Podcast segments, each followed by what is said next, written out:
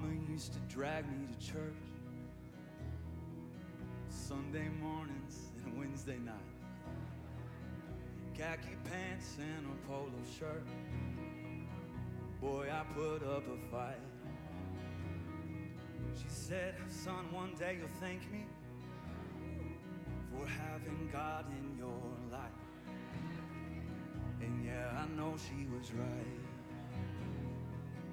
Yeah, my mama was right, cause now I'm talking to Jesus. She got me talking to Jesus.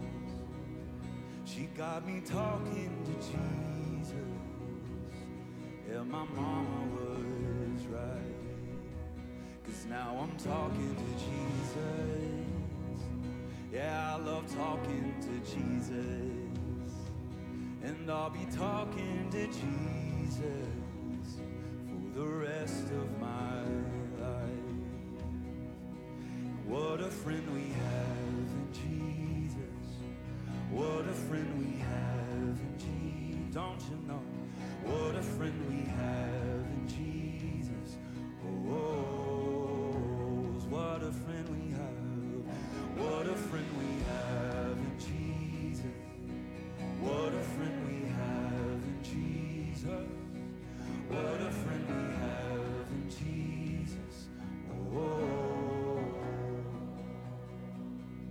I've got three of my own now.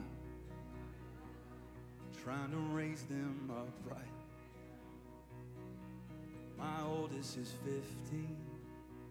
And I remember what that was like. Trying to deal with the drama. Trying to figure out the questions in life. And I've been looking for a way to show him how to make it all right. Then he walked in my room while I was saying my prayers the other night. He said, I'll come back later. I can tell you.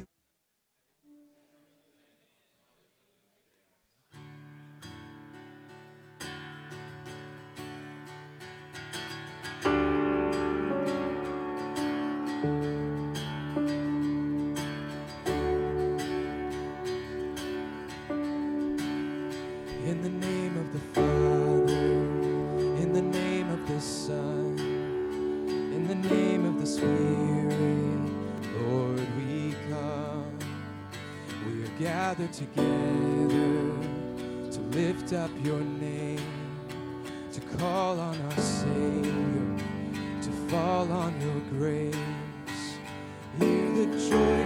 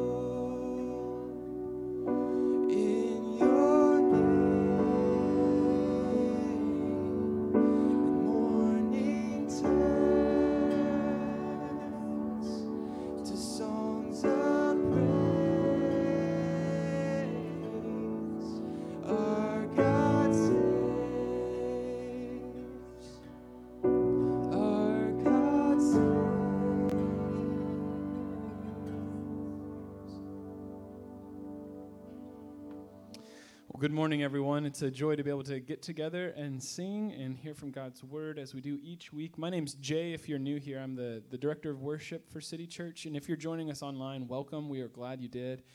Um, we're going to begin our service hearing from Psalm 89, the first four verses. This is our, our call to worship this morning. Would you stand with us as we begin our time together?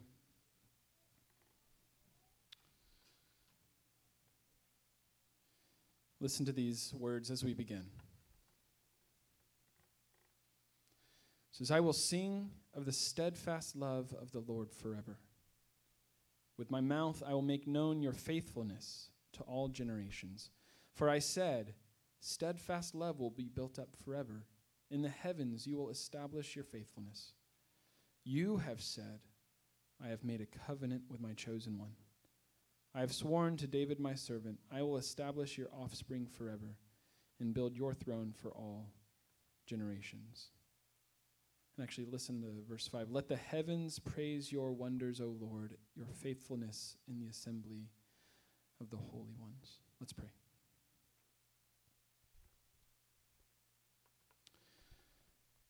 Oh, great God, this is why we gather together to sing to you to encourage and to build one another up in our faith. You call us to worship. So help us as we remember your faithfulness and your steadfast love toward us, so that we may res- respond rightly, God. Would you enable us through the power of your Holy Spirit in us to respond with joy, that we may grow together as one body of believers, singing with one voice, declaring that you are all we need.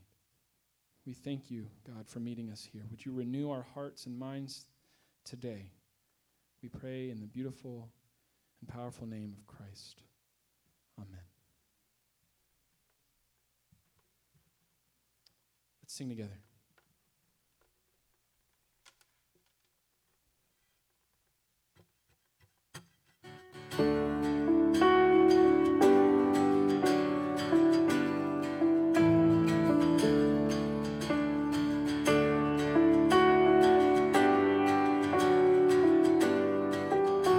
Church is one foundation.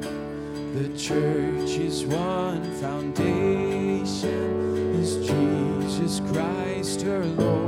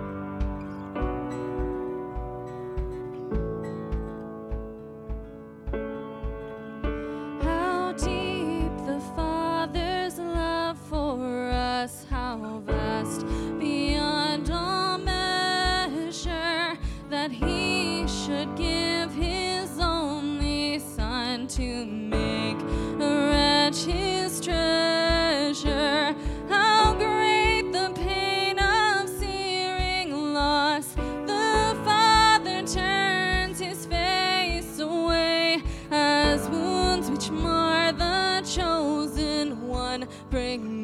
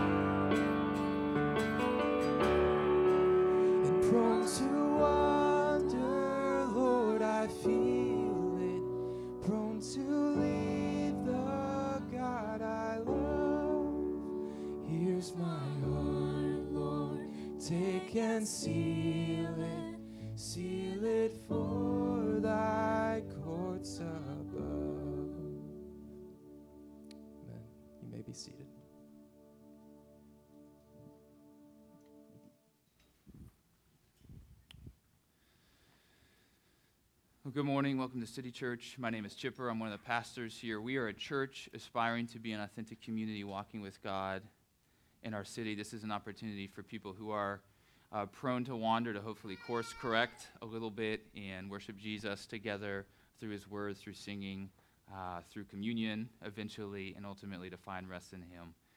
We would love to get to know you. Please consider uh, making yourself known, and you can do that in a couple of ways.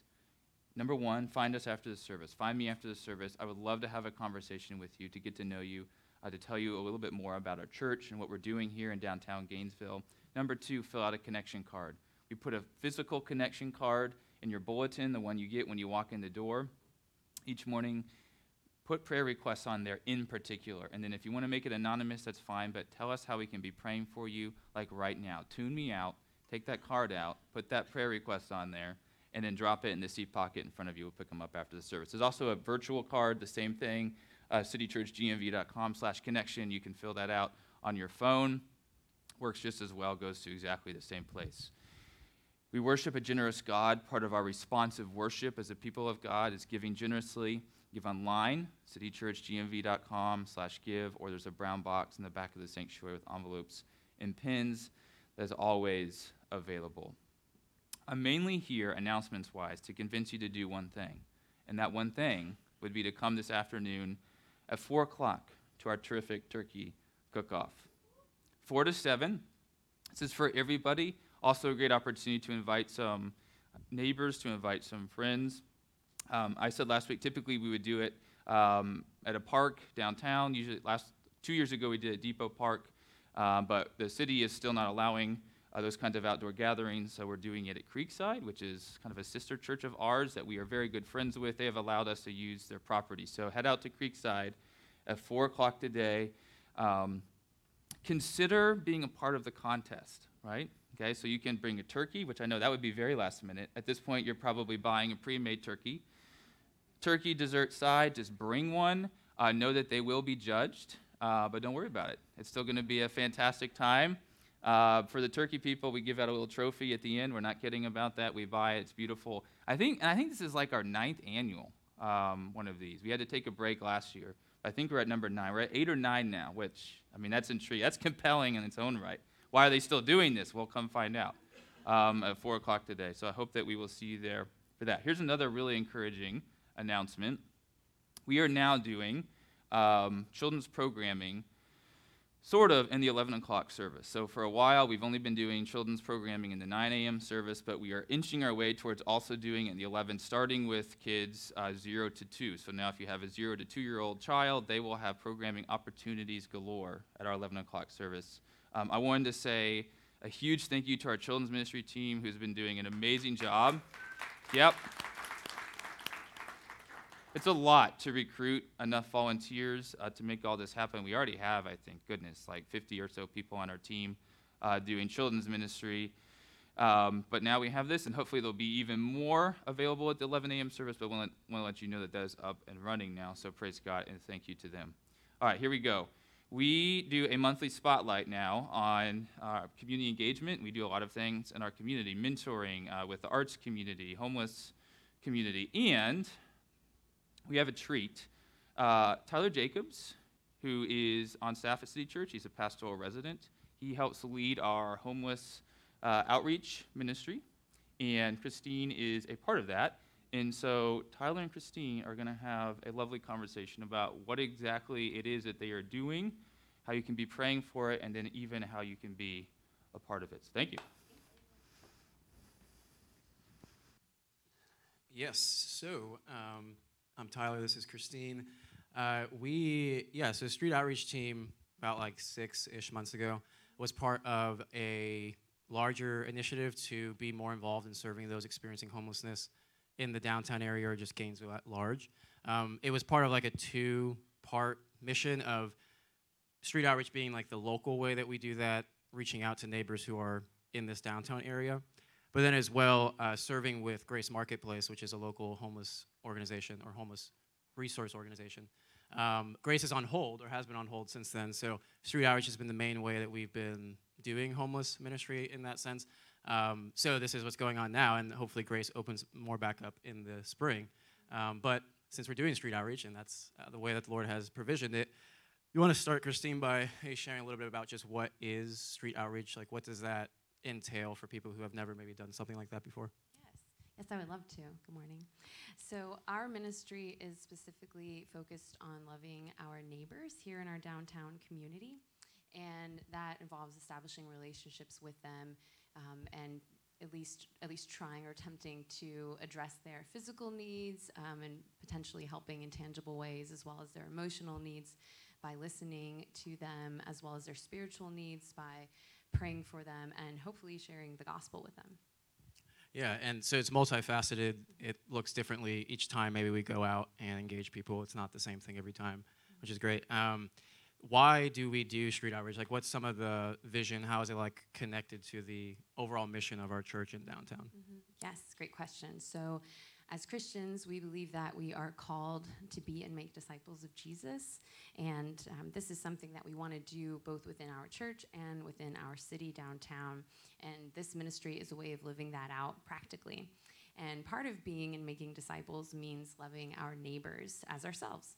And of course, normally we think of our brick and mortar neighbors, but here in this community, being a part of City Church, that also means the folks that we see every day walking on the street. Um, and that's something that we desire to do well.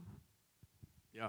Yeah, it's definitely unique. I think, obviously, churches all over the city of Gainesville can uh, love their neighbor in any context, but mm-hmm. being downtown, we definitely have just like immediate access to people who are maybe more visibly in need and come to our doorsteps or sleep mm-hmm. in our building. So, mm-hmm. yeah. Um, I'm sure in the last few months since you've been involved, there's been a lot of conversations, a lot of encounters. Um, could you share like an example of that, or maybe one that stuck out to you to give people kind of a picture for what that's like? Yes. So the conversations obviously vary from person to person, but one that comes to mind specifically was a gentleman that we met a few months ago, and he was particularly eager uh, and enthusiastic about speaking with us um, and his thoughts on Christianity as well as his current situation. In fact, when we uh, went to say goodbye, he somewhat like ran after us and said, "Wait, I have one more thought. You know, I'd love to talk to you more about this." And that was incredibly encouraging. He was even open to us praying for him, and I also had the opportunity of seeing him a month or so ago, and he was equally enthusiastic to have those conversations and, and that's what we desire to do essentially is to make people feel seen and heard and loved and he obviously felt that way and that was encouraging to us as a team Yeah, that's super encouraging. And um, yeah, I think it is kind of tying into what you're saying. But next question I had for you is uh, ways that maybe God has used this to teach you certain things. I know, like when you're involved in something like this, obviously there's like the need you're bringing to other people potentially, and like that's like the mindset. But then it ends up affecting you and like being edifying for us as Christians, I'd say. So yeah, any lessons or takeaways that you think the Lord has taught you through being involved? Yes, definitely. So, constantly reminded that all people are made in God's image and are of inherent value. And I think that sometimes that can be harder to remember um, depending on the current situation or the circumstance. And so, it's a good reminder as we go out and engage with people within our community. And I meant to say this earlier to one of your questions, but just remembering that it's ultimately Christ's love that compels us to love others and do good deeds. And so, living that out, practicing that, remembering that is also helpful. And I think even remembering that ultimately I'm not sufficient to love people well, um, and that merely it's the grace of God that I can, in fact, extend love to my neighbor. And this is really encouraging, and I hope it's encouraging to you because it frees us of the burden and pressure of feeling like we have to love people perfectly um, on our own strength, when in fact it's really by the strength of Christ. Yeah, that's definitely encouraging. I think thinking about doing something like this, whether you've done it before or have done any kind of like initiative based interaction with someone, I think it's definitely that reservation of like pressure to maybe say the right thing and do the right thing and um, have it come across perfectly. So uh, that's a great reminder. Um, how can someone get involved if they want to know more? Well, first, we would love for you to get involved, just FYI. Um, but if you are interested in joining or getting involved, there's absolutely no pressure to commit to serving ongoing. You can certainly come and just check it out and see if it's the right fit for you. We do meet, at least for our street outreach at this time, once a month, approximately two hours and there would be a certain level of training prior to being sent out, especially if you're unfamiliar with this type of ministry. And we would also pair folks up, and if you have preferences as far as your comfortability or experience, we would certainly take that into account. You can fill out a connection card, and you can put it in the brown tide box in the back if you are interested in serving. And if you have questions, you can certainly approach Tyler or myself afterward. And if you are unable to participate for various reasons, we know a lot of folks are serve in other ways here. We can certainly use um, folks that are willing to give resources in a variety of capacities, and of course, prayer, which is always needed and received well by us. Great. Uh, I'm going to pray for the team and come down the stage, so we'll walk around.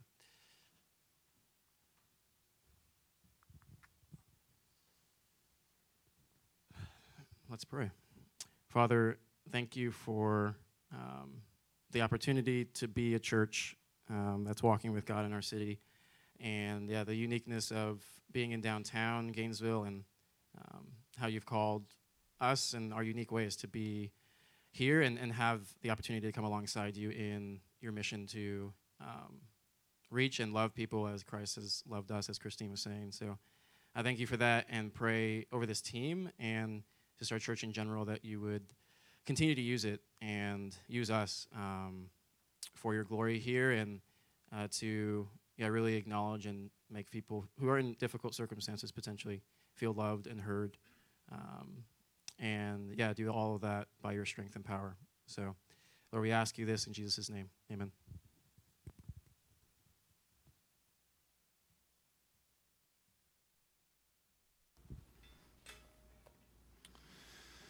There's been a lot of encouraging things going on this fall, a lot, but one of my favorites has been um, the faithfulness of this brand new team led by Tyler and uh, many others. So, really grateful for them. Um, and I pray and hope that this is something that happens in Life Our Church until Jesus comes back, that just becomes part of our, our DNA.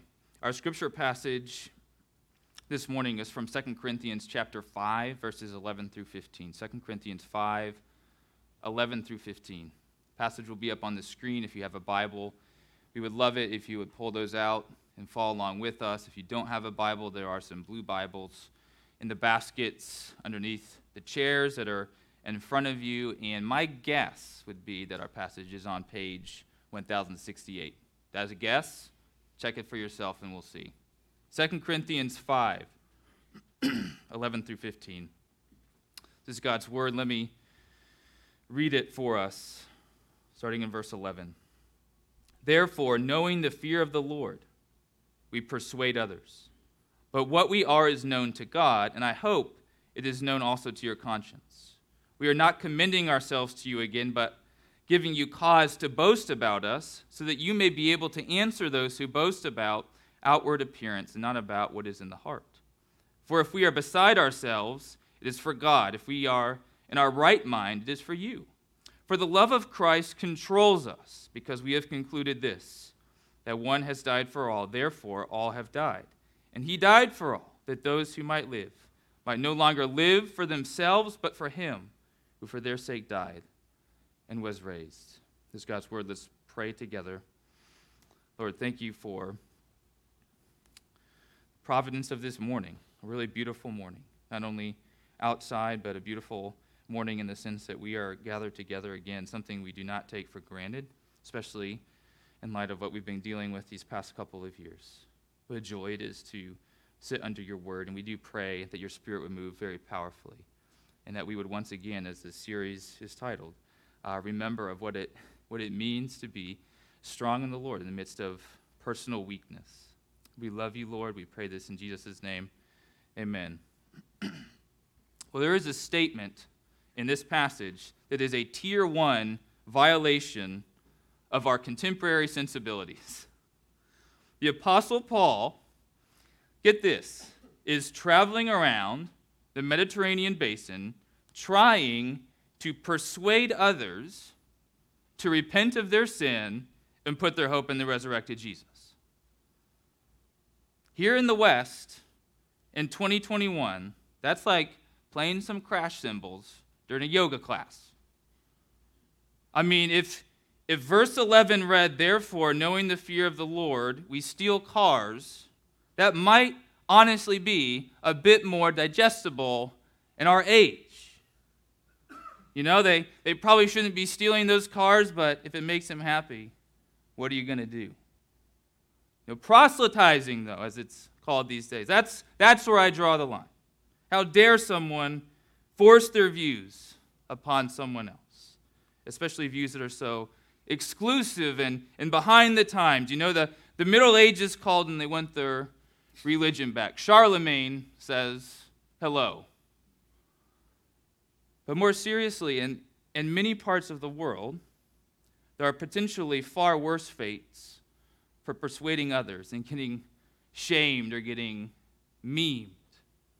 Telling others about Jesus can threaten your livelihood or even threaten your life. Just a few weeks ago, three Christians in Iran were sentenced to five years in prison under a freshly amended penal code for spreading propaganda. Many churches around the world are forced to operate underground because of government oppression and threats. And of course, Paul himself experienced all kinds of afflictions and persecutions on account of his new covenant gospel ministry. Affliction and persecution was normative for Paul. so here's what I want to know this morning What would possibly motivate us to persuade others, even when we know that the sailing will not be all that smooth?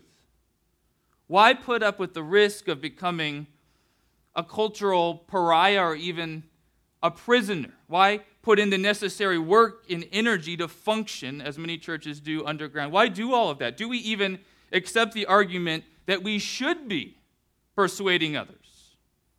Or should we mainly be pursuing a brand of quiet, private Christianity and leaving the, the evangelizing to the pastors and the clergy? These are very urgent questions that many of you are asking personally, or you know people around you who are asking them. Two reflections that will guide our time together this morning. Number one, persuasion is all about fear. And then number two, persuasion is all about love. Persuasion is all about fear, and it's all about love. How do these go together? We'll see in just a second. And we'll start with that first reflection. Persuasion is all about fear. Skeptical folks might hear that and think, yeah, no kidding. You Christians, you, you go around quite literally trying to, to scare people out of hell. And then there's often a, a reference maybe to Jonathan Edwards and his famous sermon, Sinners in the Hands of an Angry God. Or, you know, you Christians, you, you go around trying to convince everyone that, that the world out there is, is the boogeyman. So follow Jesus and come join us in our protective enclave.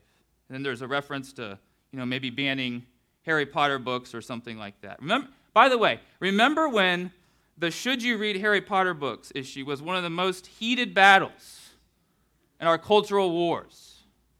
And, and before that, it was Can we continue listening to Jars of Clay since they licensed their music for an R rated movie? And before that, it was The Simpsons. Times have changed. But this is a kind of fear that Paul isn't talking about. What is Paul talking? What is the fear that Paul is talking about here in verse 11? Look at 11.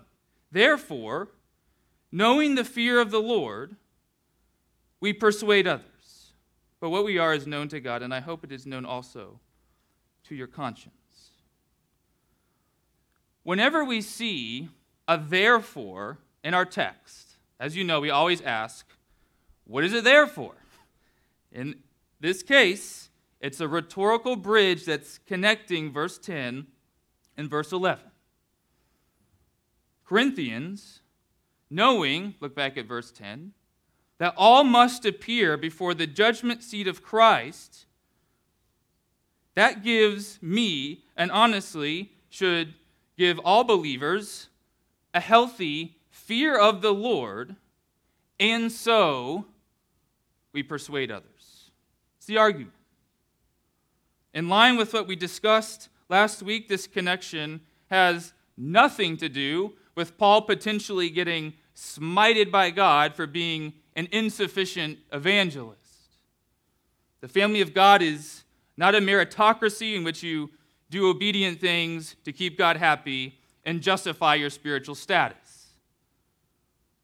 Instead, the connection is this Jesus authority as this cosmic judge spotlights Jesus' magnificent power and glory. And that power and glory moves Paul to respond to the Lord with this reverent, awestruck fear, which becomes his MO. A fear that he knows not shaking in my boots fear, but fear that Michael Reeves describes as intensely delighted wondering at God. That's the fear we're talking about here. And so Paul persuades others because that is what you do when you're that amazed by someone or something. Now, we need to talk more about this persuading that Paul is doing because, in this context, it's actually broader than you might think. More specifically, he's, he's actually persuading on two separate but related fronts. We've already talked about front number one. Paul is trying to persuade people to repent of their sin and put their hope in Jesus, to, to comprehensively believe in him. Now, front number two Paul is trying to persuade the people he's ministering to that his ministry is legitimate and that he has apostolic authority. Being very smart people, all of you can see how this front, front number two, is related to the first. Folks are probably not going to hear what Paul has to say about Jesus if they don't think his ministry and apostolic, apostolic authority are on the up and up. So look what Paul does here, which is a bit complex, but also fascinating, and you can totally do it. See the second part of verse 11 Corinthians, our, or most specifically, my legitimacy as an apostolic, new covenant minister is already known to God, and it should already be known to you and seared into your consciences. And here Paul is just restating the point he already made back in chapter 3. You've seen God work in me and through me. You know my heart firsthand. You shouldn't need any further persuasion concerning my ministry. You already know what I'm about. And then move down into verses 12 and 13. We are not commending ourselves to you again, but giving you cause to boast about us, so that you may be able to answer those who boast about outward appearance and not about what is in the heart. For if we are beside ourselves, it is for God. If we are in our right mind, it is for you. You could tell that Paul is aware of of some tension here. It sure looks like he's defending the legitimacy of his ministry in the sight of others, including his critics or his opponents, even though he's previously told the Corinthians that he doesn't need to do that or want to do that. So, so what's happening? I mean, is, is he contradicting himself? What's going on? He's not contradicting himself because he's not defending the external nature of his ministry, such as his rhetorical abilities or his physical appearance and so forth. That is what Paul previously disavowed. He's very well aware of his status in those areas and therefore putting zero energy into convincing the Corinthians that they actually do have cause to boast about him in those external ways. Doesn't care about any of that. And he knows he's deficient. However, he is making it a point to remind all who have ears to hear that the legitimacy of his ministry is ultimately a heart issue, not a physical appearance and gifts and abilities issue. And to do so, Paul channels God's very famous words to Samuel that you can find if you want to back in 1 Samuel chapter 16. Corinthians Man looks at outward appearances, but the Lord looks at the heart. So now, 2 Corinthians chapter 5 verse 12, you know how to answer those who are boasting on account of their appearances and skills, and now you know how to boast about and defend me. And then in, in verse 13, Paul responds to a charge that externally, apparently, some people were criticizing Paul. They were saying, This guy, he's kind of crazy. He's, he's one fry short of a happy meal. He's beside himself. A charge probably made on account of his zeal for the gospel. And he responds like this Corinthians, whatever craziness people claim to detect in me is just normal gospel passion. So you can be confident that my ministry to you is of a sound mind. Church, put all this together, put all of this together, all this argumentation together, and you can see a very instructive cause and effect relationship.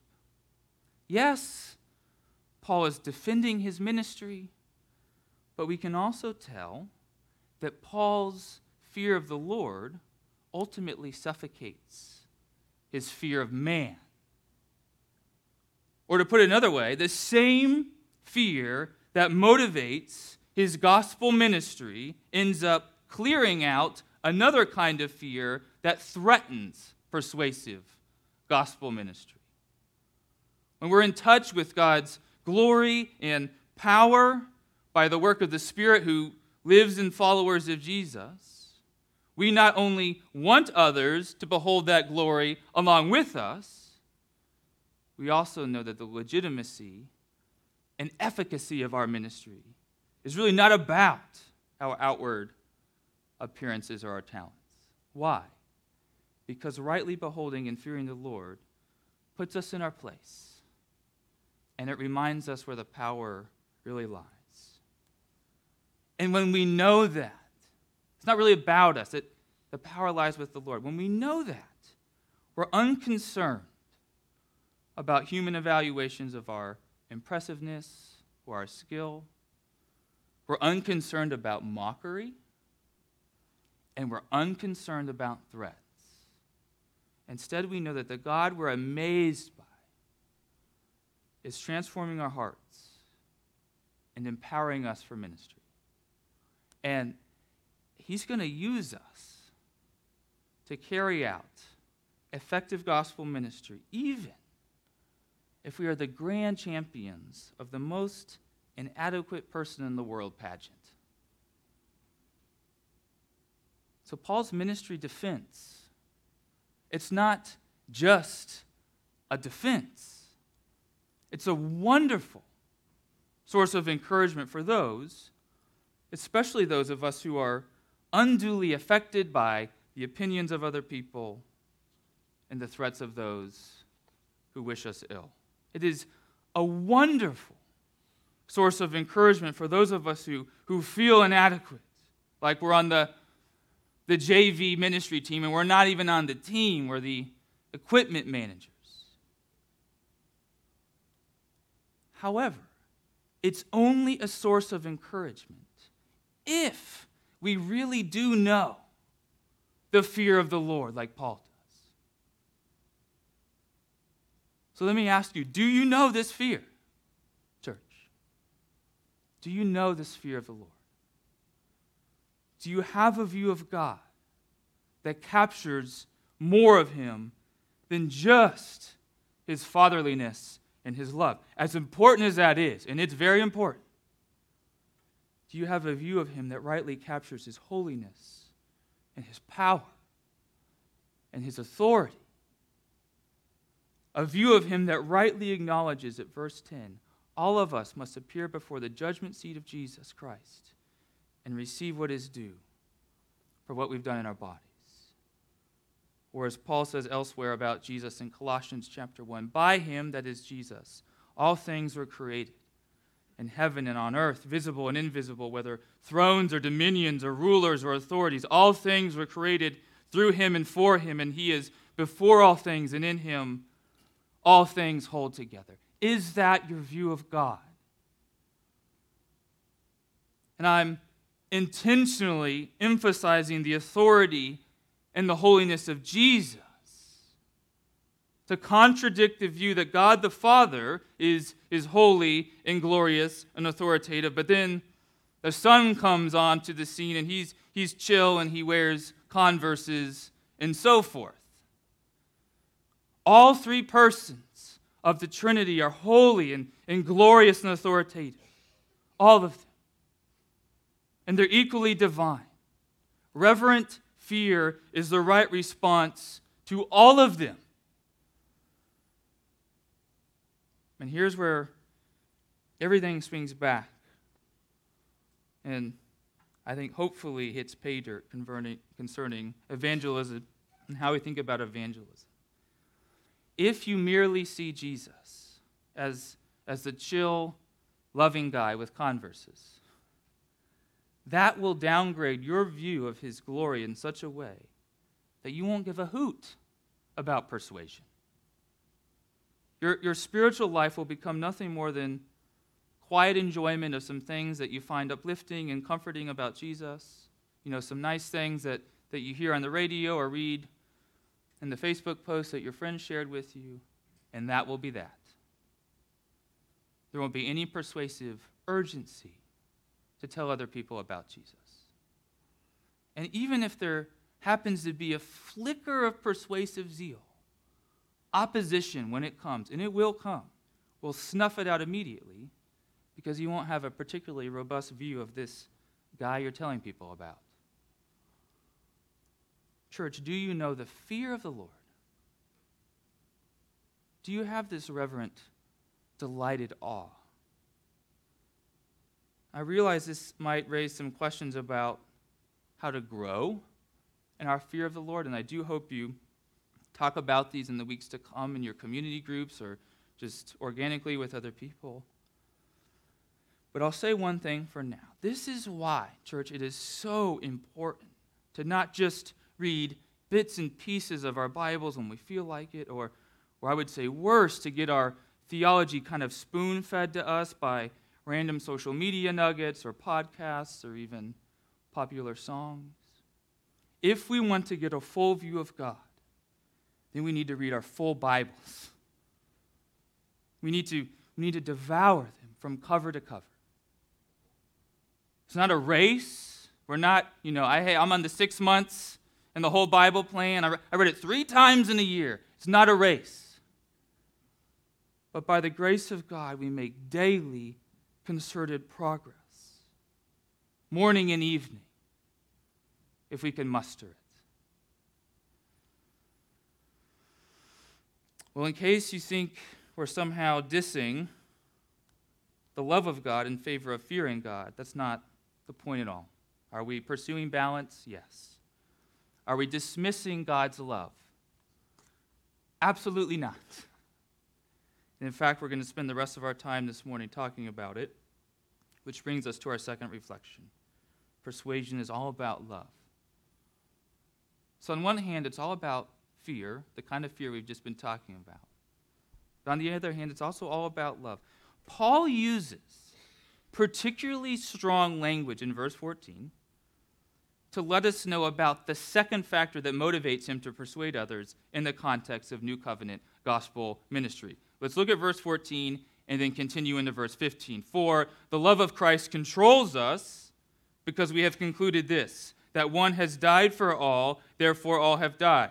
And he died for all, that those who live might no longer live for themselves, but for him who for their sake died and was raised.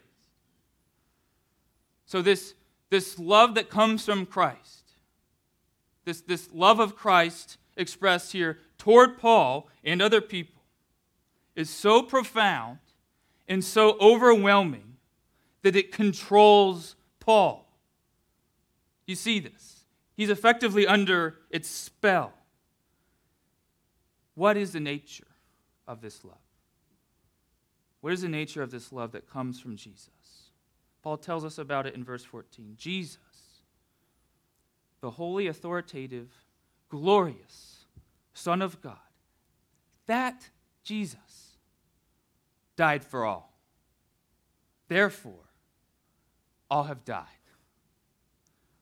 This requires some explanation, you know, because of course this initially sounds like great news. Everybody's dead. Jesus is dead. You're dead. I'm dead. Amen. Here's what's going on. Here's, here's the calculus. Here's the math. Every last one of us is sinful. No one is righteous. Romans chapter 3. And the penalty for that sin is physical and spiritual death. See Romans chapter 6. But Jesus died that death for, which here means instead of, he died that death instead of all. So when Jesus died that death instead of the all, the all can be said to have died with him since Jesus' death was for them. That's the math. All meaning which people? All meaning who? Uh, this, is this universalism? Will, will every human being be reconciled to God? Is that what Paul is saying? It's not universalism. It doesn't fit the context of even this very chapter, something that will become abundantly clear once we get to verses 16 through 21, which will be after the Advent season. And it doesn't fit with Paul's arguments elsewhere in Romans chapters 1 and 2, Ephesians 5, Colossians 3, and on and on we could go. But all is inclusive in another magnificent sense. You ready? All who repent of their sin and put their hope in Christ can be said to have died with Christ, and anyone can be part of that all. Anybody. And, and boy, was that ticking people off in Jesus' day and then in Paul's day. Really controversial. So, so one more time, you know, for, for those in the back, Christianity is simultaneously exclusive and inclusive. Salvation is exclusively through Jesus, but it's inclusively for every ethnic group, race, socioeconomic status, you name it. Nobody has a corner on the Jesus market. And here's friendly reminder number 1 million that the roots of Christianity, church, are not Western at all. Given the spiritual polarization that's going on and the, and the tears that are emerging in the church of Jesus Christ, let me mention this because I think this is really important. Some folks who are very passionate about the exclusive part of what we've just been talking about seem to be at risk of forgetting about the inclusive part. And some folks who are passionate about the inclusive part seem to be at risk of forgetting about the exclusive part. But genuine followers of Jesus are passionate about both parts. Now, on to verse 15, which finally confirms that all of this stuff about death ends up being genuinely good news. And he, that is Jesus, died for all, that those who live might no longer live for themselves, but for him who for their sake died and was raised. I mean, are you kidding me? That's the heartbeat. If you're kind of wondering where it is, that's, that's why we're doing this. The phrase that those who live, I think, is a hint that not everyone lives spiritually in this particular way, contra universalism. But more importantly, for our purposes right now, people who put their hope in Jesus live. They live. They don't just die, they, they live because for their sake, Jesus died and was raised. Yes, the, the all died because Jesus died. But it gets even better. The all live because Jesus lives. I, I really don't know how to describe the love that's on display here. I was thinking about it this week. Now, how, how do you describe this? I, I recognize I'm not trying to be meta here, I'm just being honest. I recognize that at this point, it's very normative for pastors to give illustrations using Christ figures from very popular movies, right? You know, Gandalf gets a lot of press in these kinds of circumstances. But every time I hear something like that, I, I can't help but think, yeah, but Jesus' love is in such a league of its own that it's just it defies comparison. You just can't do it. Comparing Jesus' love with, and I, I promise this isn't product placement, I just thought of it earlier, so let's roll with it. Comparing Jesus' love with, with Gandalf's love is like comparing the, the coffee that we serve in our, our lobby, which is, which is resident coffee, and you should go buy a bag at Wyatt's after the service. It's like comparing that coffee with Folgers. I mean, yes, they are both coffee. I mean, excellent word association, but they are not the same. So here's what I decided to do I decided to let Scripture itself do the talking about this, which is always a really good plan, I think. John 15, 13. This is John 15, 13. Greater love has no one than this, that someone lay down his life for his friends. How about that? Romans 5, 7, and 8. For one will scarcely die for a righteous person, though perhaps for a good person one would dare even to die. But God shows his love for us in that while we were still sinners, Christ died for us. And man, when you when you know this love, right, when you experience it, you no longer live for yourself, but for him who for your sake died and was raised. That's what happens when you actually know that love. Well, here's a, a, a blunter way to put it for those of you that want the edgy version.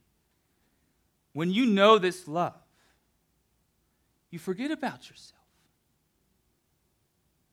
There's a sense in which Paul is saying here forget you. When you know this love, you forget about yourself. You, you learn the godly art of self forgetfulness. That's what happens. Partly because continuing to look at and live for yourself after experiencing this kind of love would be something like pulling out a makeup mirror when you're standing at the edge of the Grand Canyon.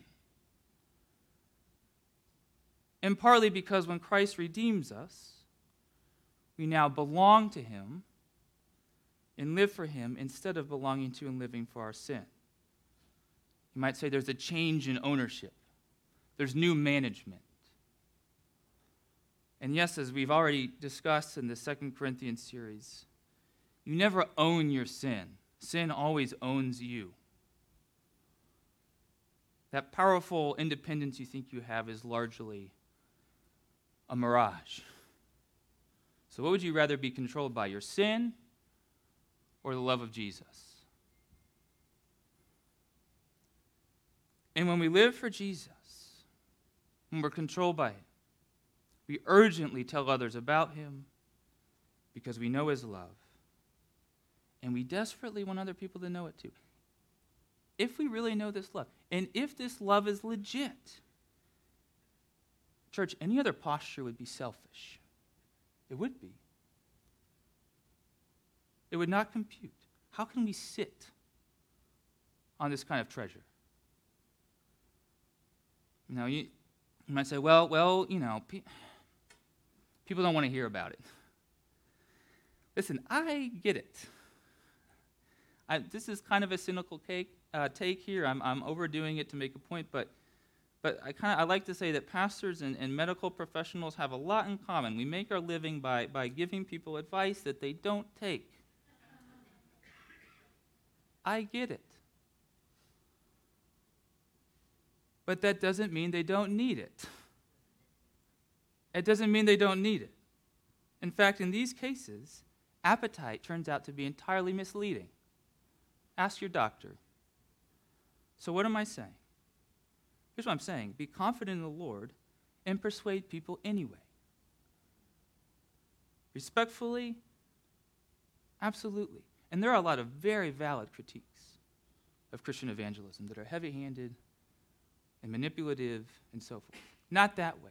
Respectfully, realizing that you don't need to be manipulative because, hello, you have the power of the Holy Spirit. If you're being manipulative, it means you're trying to be more powerful than God. He doesn't need that. Be confident in the Lord and persuade people anyway. I'll close with this. I, I hope that the pandemic, the last couple of years, has maybe loosened us up a bit evangelistically. Because, I mean, if, if we've learned anything in the past couple of years, church, we are just not in control. If you're worried that your, your, your evangelistic boldness and, and, and prowess or whatever is going to mess up your, your, you know, your vocational life or whatever, interpersonal relationships, you have no idea what's going to happen on Tuesday. And here's the other thing your perceived opponents are not in control either. So, man, I hope this pandemic has loosened us up a little bit evangelistically. Go out boldly and persuade. And by the way, you might have noticed that everybody is doing some evangelizing these days. Holy smokes. I don't know if you've ever been living in a more evangelistic age, politically and You name it. So why not add Jesus to the mix? Amen.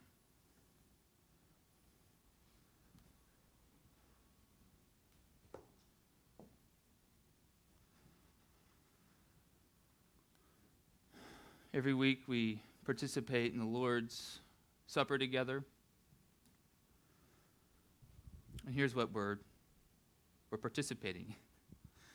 The Lord Jesus, on the night that he was to be betrayed, shared a meal with his disciples. And during that meal, he took the bread and he broke it and he said, This is my body given for you.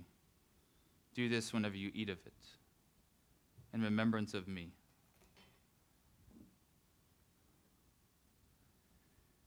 And then, in a similar manner, after the meal, Jesus took the cup, and as he poured it, he said, This cup is the new covenant in my blood. Do this whenever you drink of it in remembrance of me. And the Apostle Paul says, As often as we eat this bread and drink this cup, we are proclaiming the Lord's death until he comes again, which is a joyful proclamation for followers of Jesus, because as we were just talking about, he didn't stay dead, he rose again. And in him, those who put their hope in Christ have new life, are fully alive, and will be even more alive when Christ returns, and he will return. So come, take of this meal, be rightfully encouraged. And I hope it encourages you in such a way that you're emboldened to go out and persuade. If you're here and you're not a follower of Jesus, evangelism is that's a tricky subject these days. Hopefully, this has been helpful for you in kind of understanding the heart behind Christian persuasion. You may not agree with it still, but hopefully, this helps you kind of see why we're doing what we're doing, and we would love to have conversations with you about it and talk more about it. Instead of taking this meal that you wouldn't say that you believe in, we're really, we're so glad you're here. But if you're not a follower of Jesus, we would just encourage you to reflect on what we've been talking about this morning. I'm going to pray for us, and after I do that, there will be an elder or deacon on either side of this table. And each of them will have a, a bowl with some wafers in there. You can simply come approach them when you're ready to take the meal, and they will put a wafer in your hand. And then after you do that, you'll see, I'll go ahead and put it up right now, but we'll have these cups. Um, slightly heavier than I always think. Gonna drop it one day, and it's gonna be something. Um, and then you can simply come and take one of these cups, and then you can take communion up here, uh, or you can go back to your seat and take communion, however you want to do it. We also, I believe, we do still have some um, communion packets if you'd rather not approach somebody. They're sitting on the hospitality table in the back in a little basket. So come, enjoy this communion meal, and then after that, after the communion service, the elder and, and or deacon who help with the service will be standing near those doors, this door and that door, so that if you want to, you can come pray with them. Let's pray. Lord, we do give you praise. I pray that this would be much more than a, a, time for remembering, but a time for nourishment and strengthening. We know that you are present with us in a very real way by the power of your Spirit. And so would you move accordingly? Lift up our heads, encourage us. And Father, we do pray that you would expose sin, as painful as that is, so that we can repent of it and, and enjoy your grace and rest. We pray this in Jesus' name. Amen.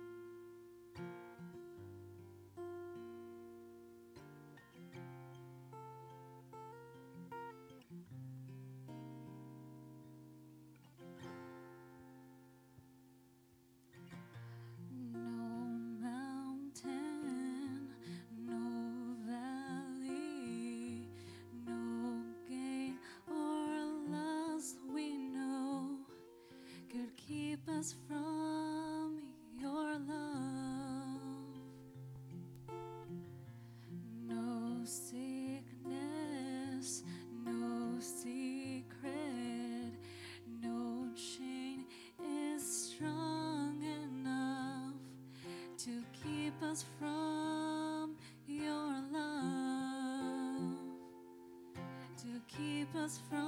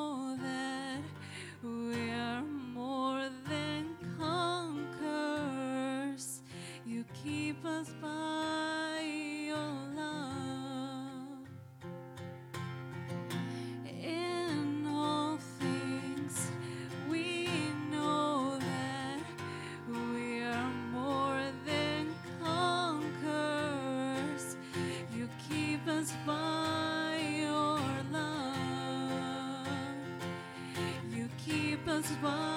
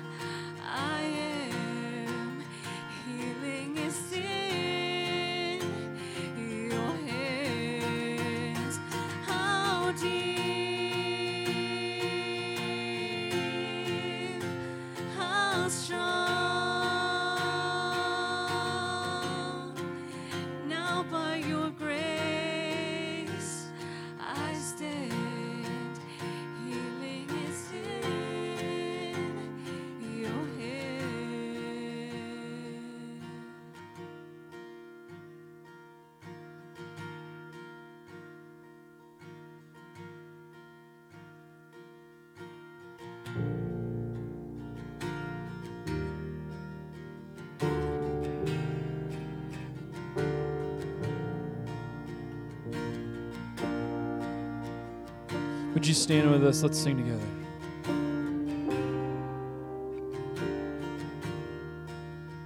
I hear the Savior say, Thy strength indeed is small.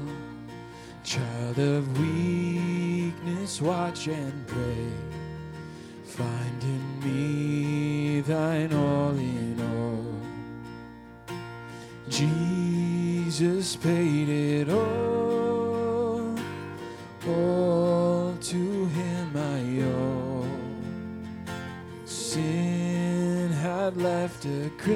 the stain, He washed it white as snow.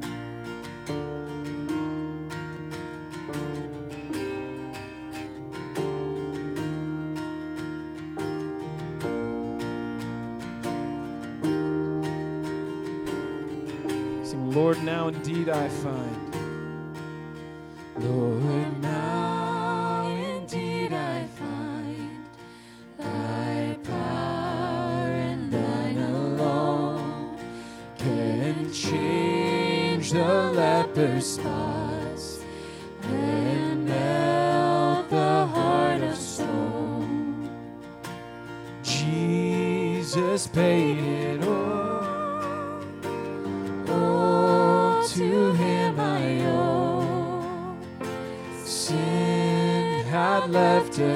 Crimson stain.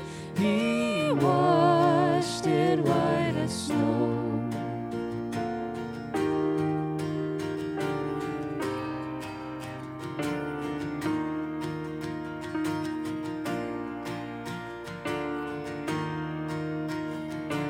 And when before the throne,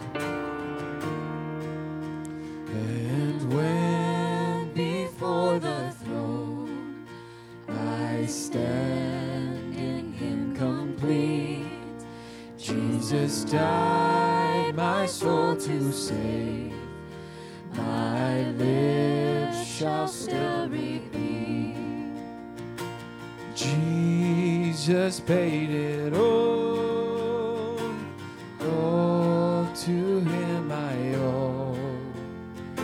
Sin had left a crimson stain.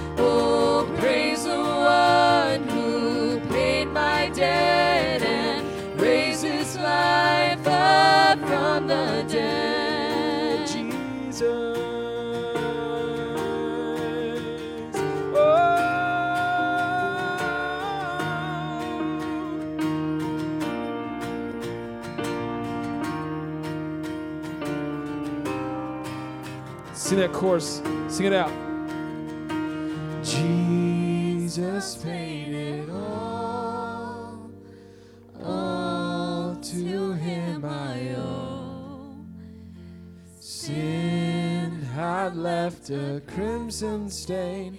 He washed it white as snow.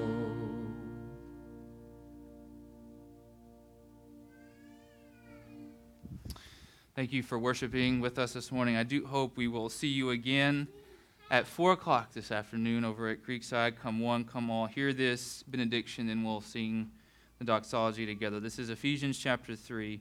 For this reason I bow my knees before the Father, from whom every family in heaven and on earth is named, that according to the riches of his glory he may grant you to be strengthened with power through his Spirit in your inner being, so that Christ may dwell in your hearts through faith, that you, being rooted and grounded in love, may have strength to comprehend with all the saints what is the breadth and length and height and depth, and to know the love of Christ that surpasses knowledge, that you may be filled with all the fullness of God. Now, to him who is able to do far more abundantly than all that we ask or think, according to the power at work within us, to him be glory in the church and in Christ Jesus throughout all generations, forever and ever. Amen.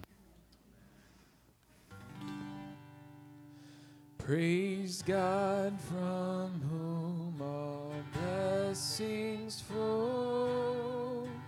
Praise him, all creatures here below.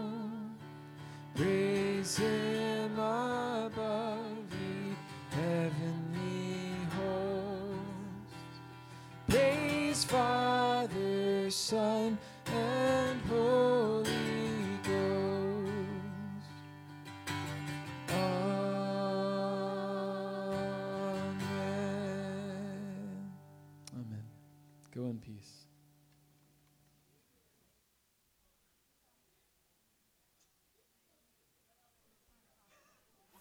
Forgive us of all of our sin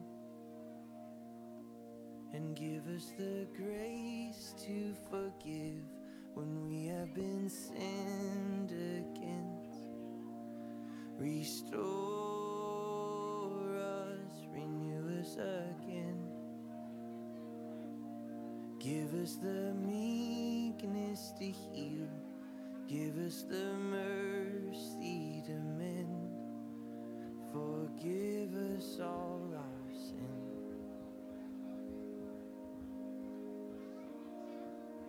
As we ourselves forgive.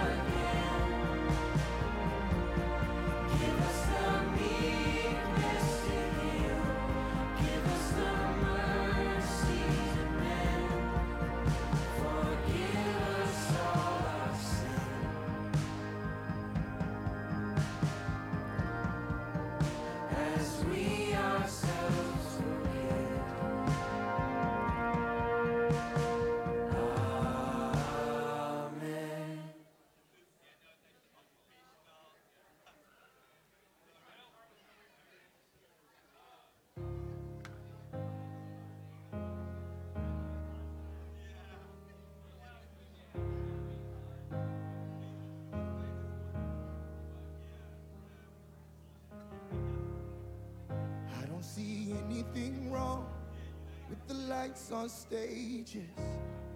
I even love it when the crowd gets loud, singing out God's praises. But every now and then, it can get a little complicated.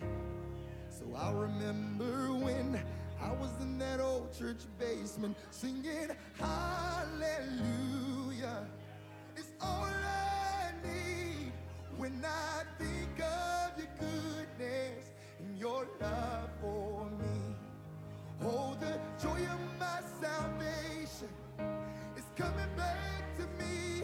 It's Justine.